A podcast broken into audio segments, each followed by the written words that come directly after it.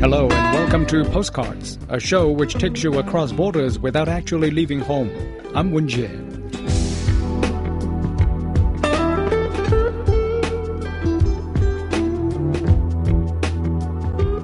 A transgender led dance group in Mumbai is using its performance skills to campaign for the rights of transgender people. The group, called the Dancing Queens, performs a medley of dance styles, including Bollywood hits, to spread awareness about what it means to be a transgender person in India. Here's Bob Jones with this postcard from India.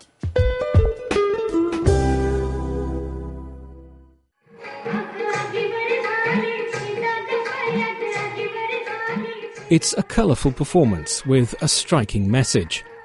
Through dance, these performers are expressing their desire for more personal freedom, family acceptance, and a change in social attitudes towards transgender people. The Dancing Queens show tells the story of their struggle to be accepted and to make a living in Indian society. India's Supreme Court recognized transgender people as a third gender in a landmark ruling in 2014. This made India one of at least seven countries that legally recognize more than two genders in some way, according to Human Rights Watch. But the transgender community, like all other sexual minorities, continues to face social exclusion and discrimination in India's conservative society. Urmi Jadhav is a transgender activist and co-founder of the Dancing Queens. हर कदम पे एक struggle है क्योंकि आप साड़ी पहने हो at every step, there's a struggle. You may be wearing a sari, but you are not an original woman. You're not an original female. You're considered the third gender. To preserve your identity and who you are, to get along with it and face so much discrimination, it's not very easy. Many members of India's male to female transgender community, traditionally known as Hijra, earn a living by performing songs and dances at weddings and births. The Hijra community's origins go back millennia to a time when transsexuals, eunuchs, and gays held a special place in society backed by Hindu myths for their power to grant fertility. An estimated 3 million Indians are transgender. Activists say many of them are shunned by their families and forced into begging and prostitution. Apina Aher, also a co-founder of the Dancing Queens, has faced rejection and discrimination from a young age. Her mother, a trained classical dancer, has finally accepted Aher's sexual identity and is now taking part in the show to help raise awareness. The Hum Humsafar Trust, a Mumbai based organisation that campaigns for lesbian, gay, bisexual, and transgender rights, is helping Aher to deal with the physical and emotional changes during her gender transformation. Aher says the life of a transgender person in India is full of risks. Given an opportunity, who would like to risk their lives in the night, stand on uh, public spots and do a sex work or get beaten by the police? Nobody would like to do. You know, we have, have we have got a several amount of instances where a lot of transgenders get killed while doing sex work or begging or something like that. Some car will come, they will just dash them and just go away. Even police also will not register our complaints. But nobody wants this risk, you know. We want dignified job, we want a secured life, we want our family life as well. Aher and the other dancing queens are using the stage as a platform to show the sexual harassment and violence often faced by the transgender community. She hopes to highlight the ineffectiveness of the 2014 ruling that gave them an identity as a third gender. The Supreme Court ruling recognizes transgender rights as human rights saying people can identify themselves as a third gender on official documents instead of being restricted to male and female. The ruling also requires the federal and state governments to include transgender people in all welfare programs for the poor, including education, healthcare, and jobs, to help them overcome social and economic challenges. But it's not leading to a safer life, according to Aher violence has increased over the period of time. Job opportunity has not increased. So whatever supreme court has given it is only on the papers. It is not translated into an action. Activists say more awareness campaigns are needed both among the transgender community and the corporate sector to ensure there are real opportunities in the workplace. Pallav Patankar, Director of Programs at the Humsafar Trust, says workplaces can do a lot more to accommodate people from marginalized communities. He or she needs to have those, you know, uh, bearings and those sensibilities of working in the office space, whereas office spaces also need to build their sensibilities around working with marginalized communities. I mean, uh, and when you say marginalization office spaces, not all offices are friendly to disabled people. Uh, they are not all friendly to women. They are not all friendly to uh, you know other methods of uh, you know. Uh, I mean, and similarly in that space, they are not not all are open and friendly to sexual minorities or to the transgender community. So we have to work at both levels. One of India's leading companies, Godrej Group, is one business that is working to become more inclusive of sexual minorities. The company has been organising events to discuss gender and sexuality under its Godrej India Culture Lab project.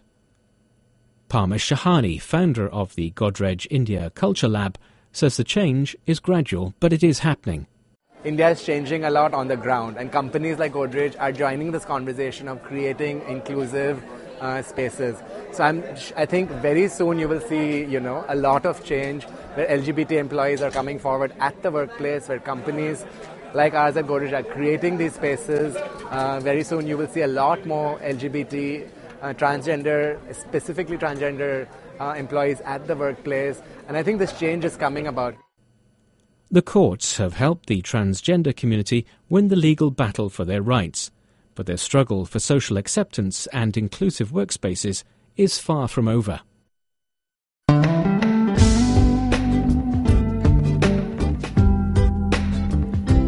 You're listening to Postcards, a weekly program on events and life stories taking place in different parts of the world.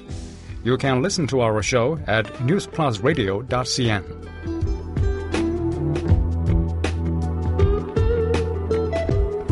A Brazilian inventor has created a water powered motorcycle which he claims can travel up to 500 kilometers on just one liter of water.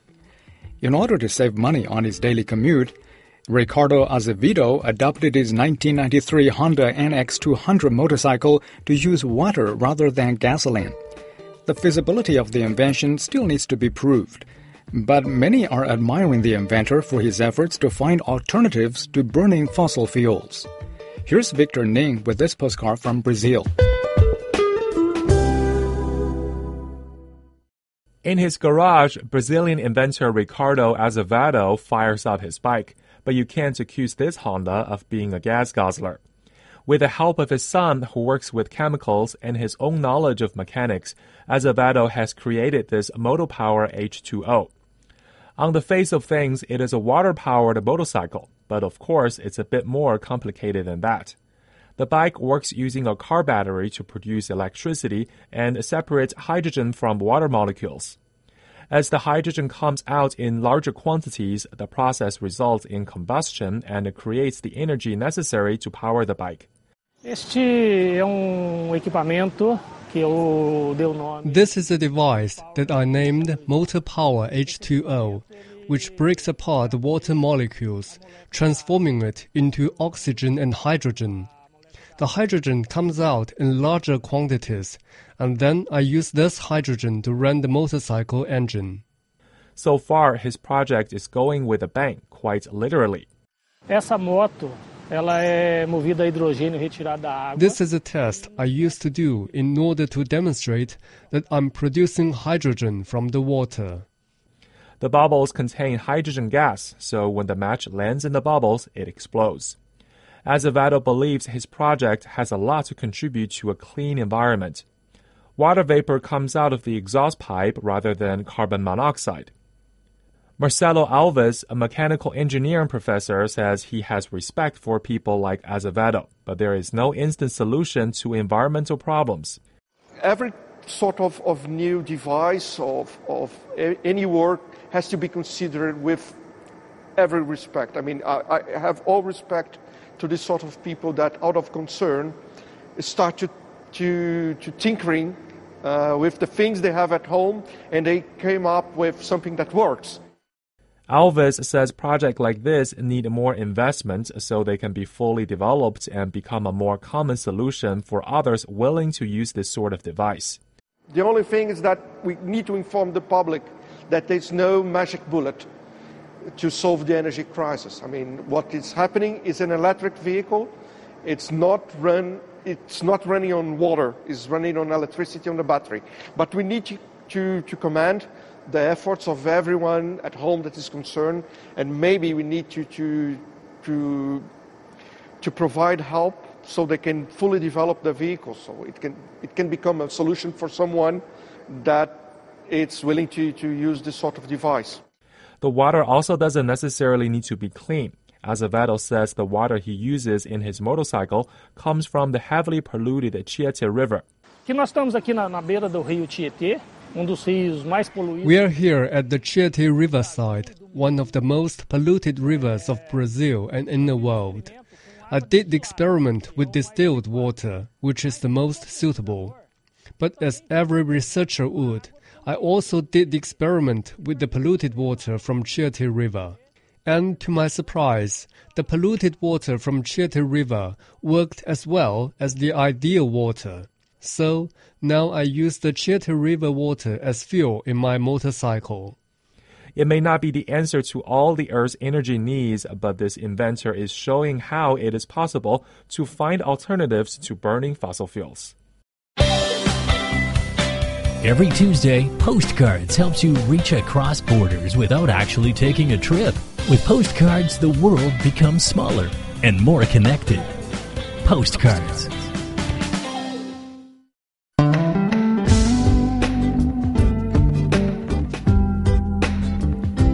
You're listening to Postcards, a weekly program on events and life stories taking place in different parts of the world.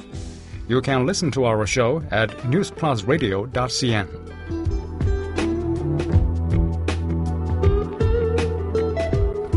Thousands of migrating cranes are taking a rest in Israel's Hula Valley on their way to breeding grounds in northern Europe.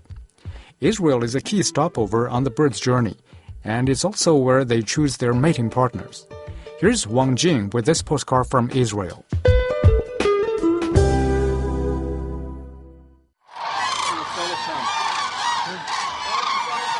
Cranes fly through the morning mist over a lake in northern Israel's Hula Valley. The birds are on their way to their breeding grounds in northern Europe, making their mating calls as they fly in their search for a partner. Israel's Hula Valley lies under one of the main transit routes for birds traveling from Africa to Europe. Hula Valley guide Afi Sher says it's the world's second most important migration route for birds. Israel is a very special place because it's actually like a bottleneck between three continents. Um, so most of the birds that doesn't want to pass above the sea uh, pass uh, through Israel. And actually, Israel is the second most important route for migrating birds in the, in the world.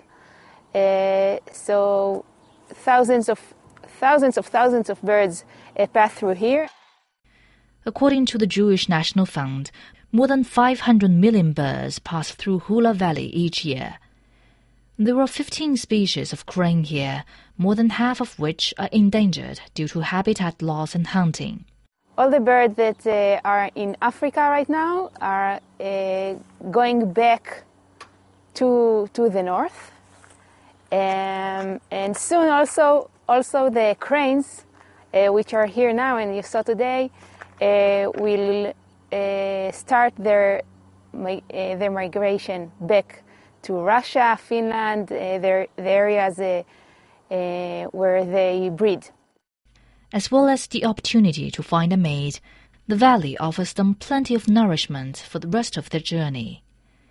The valley was originally a swamp that was drained in the 1950s to prevent malaria. In the 1990s, the Jewish National Fund worked with local farmers to turn the area into a wetland once again to create the right habitat for the cranes during their migration. Two tons of corn seeds are scattered in the valley every day for the cranes to eat in order to protect the farmers' nearby crops. The valley is now considered to be one of Israel's most prominent bird watching sites.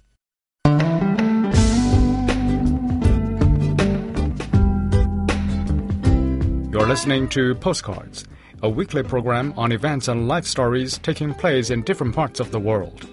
You can listen to our show at newsplusradio.cn. The days when men were embarrassed to take care of their skin and be pampered are long gone. At a spa in Montreal, men make up half the clientele, and they come prepared to be pampered with exclusively organic facial treatments. Here's Spencer Music with this postcard from Canada.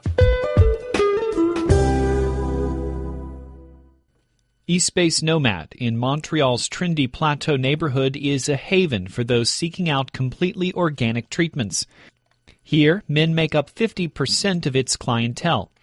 Emilio Vasquez's skin recently started to feel and look dry, so he decided to try out a facial known as the FIT. Emilie Papineau is a beautician.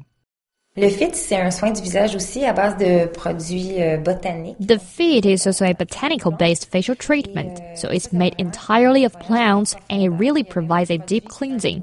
There's even a product that prepares the pores for extraction afterwards, but you are not all right at the end because there are no extraction marks.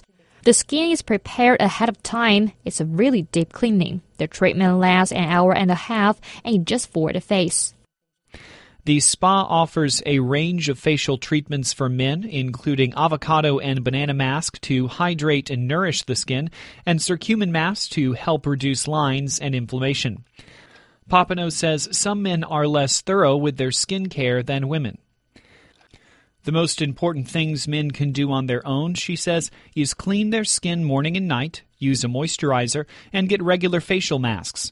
Above all, keeping the skin moisturized will help men look younger. Papineau adds that organic plant based facial treatments are more effective than chemical products because they contain vast amounts of nutrients and vitamins. Emilio Vasquez is a spa client. When I saw my friend that uh, he, he, he changed a lot with this treatment, uh, and, and, he looks a lot better, more, a lot more relaxed also.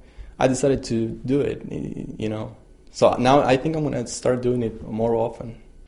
One popular treatment for men is known as the lumberjack facial. It involves exfoliation, warm treatments with red sandalwood and milk, and cold therapies involving turmeric, avocado, and lime. To moisturize the skin, tamarind, black tea, and candle nut are used, and the treatment is topped off with a head and neck massage. The spa also sells a range of organic skincare products made from pure essential oils, and guests enjoy healthy fruit juices and snacks such as oatmeal, chia, and appleberry cups made on site. Many male clients are starting to discover organic body scrubs at the spa. According to the spa, the treatment helps to remove dead cells, eliminate impurities, and revive the skin. East Base Nomad has its own line of body scrubs made in Vermont that combine ingredients such as mint, lime, sea salt, cinnamon, cardamom, cloves, and organic sugar. Other scrubs use fir, lavender, bamboo, lemongrass, and ginger. The body renews its skin every 28 days, but as we age, this process slows down, according to the spa. It suggests people have a body scrub once or twice a month combined with a massage in order to keep the skin fresh. The spa is proud to use only organic skincare products and says they're very effective. Agnes Lejeune is another beautician. Oui, personnellement, je préfère les produits bio. Euh, ce qu'il y a à l'intérieur. Yes, personally, I prefer organic products. We know the ingredients. Often they are vegetable based. There are fewer chances that people will have allergic reactions because perfumes and preservatives in chemical products often cause clients to have a range of allergic reactions on their skin. When it's organic, it also often encourages local economies in countries where the products come from, such as shea butter and mango butter. So it's interesting from the perspective of local economies as well. Massage therapist Naomi Lambert says many of the spa's male clients are athletes and enjoy deep tissue massage. This form of massage helps relieve sore muscles and chronic pain that people who sit at desks for long periods often experience. She says massage also helps to reduce stress. Dans la société qu'on vit aujourd'hui avec le niveau de stress, de performance. In a society that we live in today with the level of performance stress, whether at work or in a family or in sports, massage helps on many levels. It should be accessible for everyone. I think it is. It's not necessarily a luxury. So I'd say the biggest thing for me is playing hockey. I play once a week or twice a week, and it's nice afterwards, after a couple of games, to get some massage treatment in there dekink some of those uh, kinked muscles, uh, fix a couple of issues that pile up over time. And then the other thing is that I work in an office 40 hours a week, so I'm sitting in a chair a lot of the time looking at a computer. And just all that time sitting stationary doesn't do anyone any favors. Gone are the days when men were strangers at spas. Today they are welcome and benefiting from the number of treatments on offer.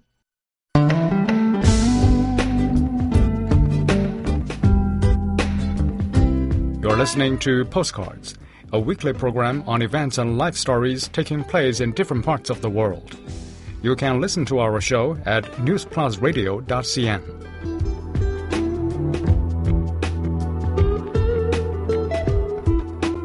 A tire repairer in Iraq is rescuing tires from the rubbish dump and instead transforming them into colorful pieces of furniture. Not only are Ahmed Hamid Hamza's creations popular with customers, they also help avoid the pollution caused by tires. Before we come to the end of today's show, I would like to share with you an extra postcard from Iraq. Looking at this pile of abandoned tires, you might think they were at a rubbish dump or recycling plant. However, these thick gray pieces of rubber will soon be transformed into interesting pieces of furniture thanks to a tire repairer with a creative eye. Ahmed Hamid Hamza is from the Diwania province, 130 kilometers south of Baghdad. And here at his workshop, he turns tires into everything from chairs and clocks to pots and vases. We use outdated and leftover tires to manufacture numerous kinds of furniture that could be useful for people. Instead of throwing abandoned tires in the garbage or burning them, which will cause pollution, we decided to manufacture several kinds of furniture, such as chairs and vases, to make money and help others. Hamza started making the tire furniture as a way of making extra money on top of his regular day job fixing punctured tires. Customer Shakir Jasim Oda is a big fan of the creations. It's really a nice idea to make different kinds of furniture from abandoned tires, which are in fact regarded as trash and that will eventually contaminate the environment in the city. Now he turns them into nice, beautiful items which families could use as furniture, and then we'd come and buy some of them. Cheap furniture like this is particularly welcome in Iraq, which is suffering severe financial problems because of plunging oil prices. Oil revenue makes up nearly 95% of the national budget. The government has recently stated it needs 1.6 billion US dollars to respond to the nationwide humanitarian crisis Iraq is facing.